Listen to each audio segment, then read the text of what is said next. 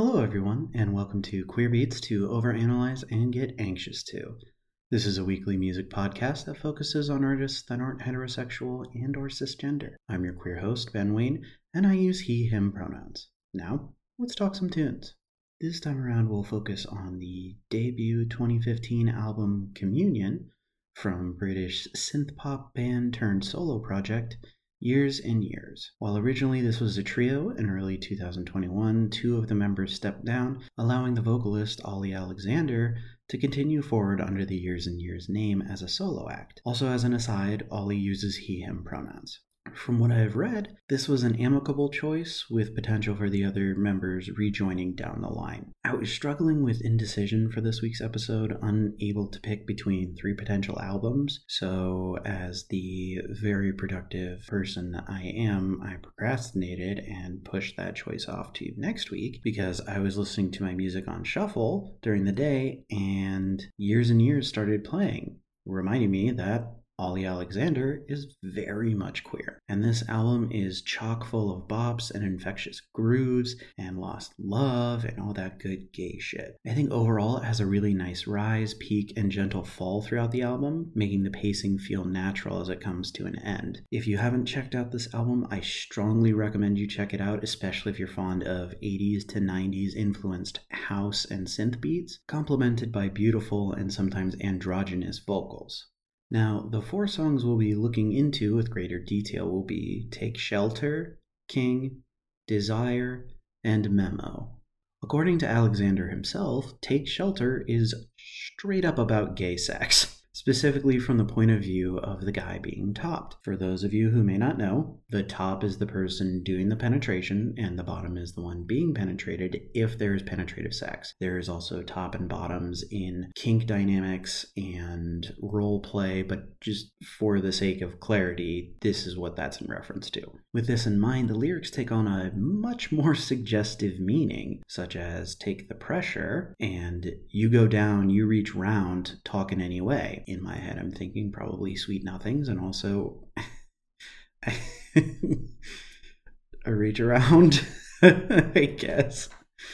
But not only that, I really like the sex positivity with the lyrics do what you want tonight. It's all right if you want to get used, then get used. Because it is absolutely okay if you want to be used during sex as long as you're aware and consenting, of course. And while it may be a surface level gay sex experience, I see it as also exploring the feelings one may end up getting during a hookup. Again, for potential hetero listeners or those not in the know, there's a very common stereotype that gay people, men in particular, are very loose and have a lot of hookups with no strings attached sex. And so I see this as also the bottom exploring the feelings that one may end up with during a hookup or multiple hookups over time. The lyrics, Can I Be What You Like, gives me the impression that the narrator wants this sexual moment to branch out into something more. There are other lyrics that expand on those themes of insecurity and need that go completely unanswered, which shows me that this isn't a reciprocal feeling and the relationship may be one sided.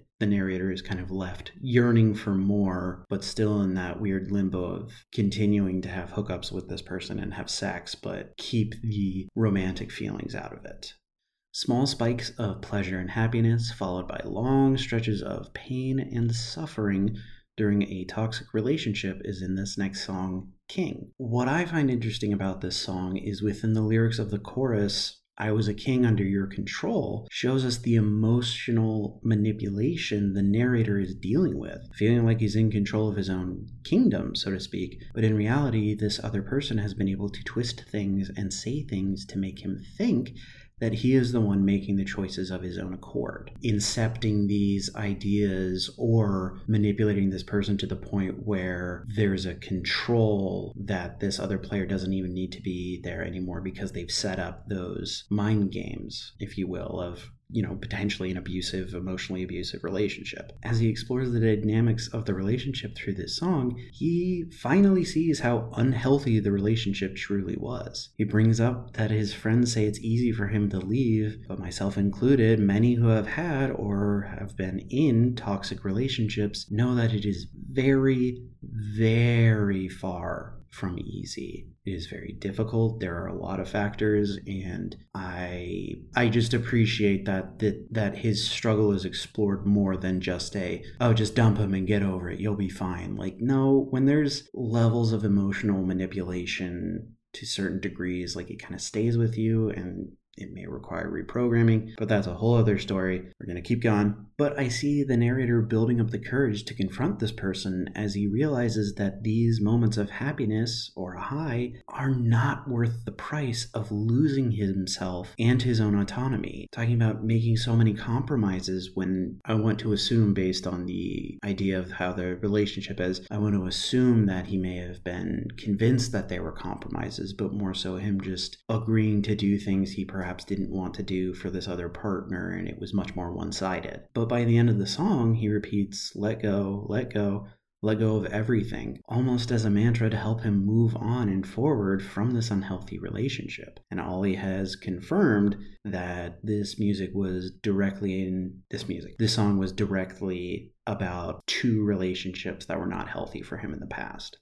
Continuing the themes of tumultuous relationships, we head into Desire. This song gives the impression that the narrator is struggling with feelings he has towards either a past lover and or partner. And while he struggles through these feelings, he gets the feeling that the other person is also struggling with those thoughts specifically with the lyric given to the game to the sense that you've been hiding. Essentially calling out this guy for saying, You think you are hiding yourself really well, but I can see through your bullshit. And I like the almost push pull mentality between the lyric and the pre chorus and the lyrics in the chorus. So the lyric one of the lyrics in the pre-chorus is I want you to want me again. And the chorus is saying is it desire or is it love that I'm feeling for you? I want desire because your love only gets me abused. So he's recognizing that there's something there, but based on the past they have and the trauma he may have incurred or the issues they have had, he can only handle a sexual, lustful attraction to this other person. If there is an emotional attachment, then he could be destroyed. He could be completely brought to his knees again, based on again getting the implication and inferring that this relationship probably didn't have have a great ending, whatever the reason may be and there's a restraint with the narrator, but even then, he pushes up against his own boundaries with the lyric, I want to show you what you've been missing. Now, how many of you have wanted to do that to an ex? I know I've had that fantasy before, showing off how amazing I am and have become since the breakup is a way to shove it in their face. For my older listeners, think the big mistake scene in Pretty Woman. It's like, you lost out on a really good thing. I know my worth, I know my value, and there can be a guilty validation when you see this person take an interest in you again. But it's a very dangerous line to toe as it could lead right back into a bad relationship because there is that sexual draw and because there is a past together, you know more about this person automatically. And nostalgia can be pretty powerful, so you may be looking at things in rose colored glasses, but still trying to fight the thoughts, just goes back into a vicious cycle of pain and unhappiness. Capping off this group of songs that I realize now are all about relationships and sadness is a haunting and yearning song, Memo. According to Ollie, this song is about unrequited love based on his feelings for another guy that didn't pan out. I interpret the song as a queer love directed towards a straight person. I say this because the lyrics, you see yourself in another way, I try my best, but I don't ever change. Meaning the person identifies as straight, and the narrator can't change the attraction that already exists. Or maybe the narrator can't change that they're queer or gay or attracted to this other person, even though they wish they wouldn't because that would make things so much easier. There wouldn't be as much yearning and desire, going back to the previous song. And it could also be them recognizing they have a habit of falling for unattainable people. Unattainable people in any way, shape, or form of if they're committed in a monogamous relationship or if they're not even the same sexuality as you. or a, a, host of other things, but still that thrill of the chase or the belief in the fantasy because it can be whatever you want that fantasy to be, as opposed to the reality of that three dimensional person who has their own issues and their own things to worry about. And the affection is so strong that the narrator is even willing to compromise their expression by potentially going back in the closet, in my opinion, with the lyrics let me take your heart, love you in the dark, no one has to see. This is also complemented by his willingness to change himself for this person with the lyrics, and if I try my hardest, would you look my way? The guilt of intentionally subduing yourself for this person that, again, you probably don't really know a whole lot about, but there's that fantasy and thinking in your head of, well, it's even if he's straight or if he's not out, like we can still like date in secret, and I just want to be with this person, not really thinking about any of the mental toll or the maybe even past traumas that could bring up. And the whole trying his hardest, would you look my way of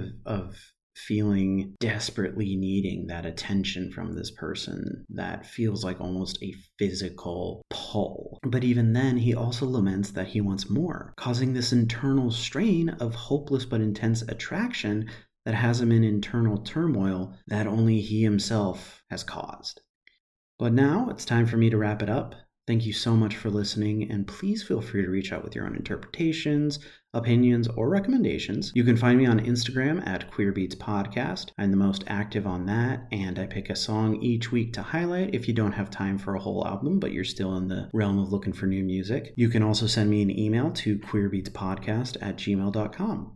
I hope you have a great day and you keep those positive vibes going. Take care.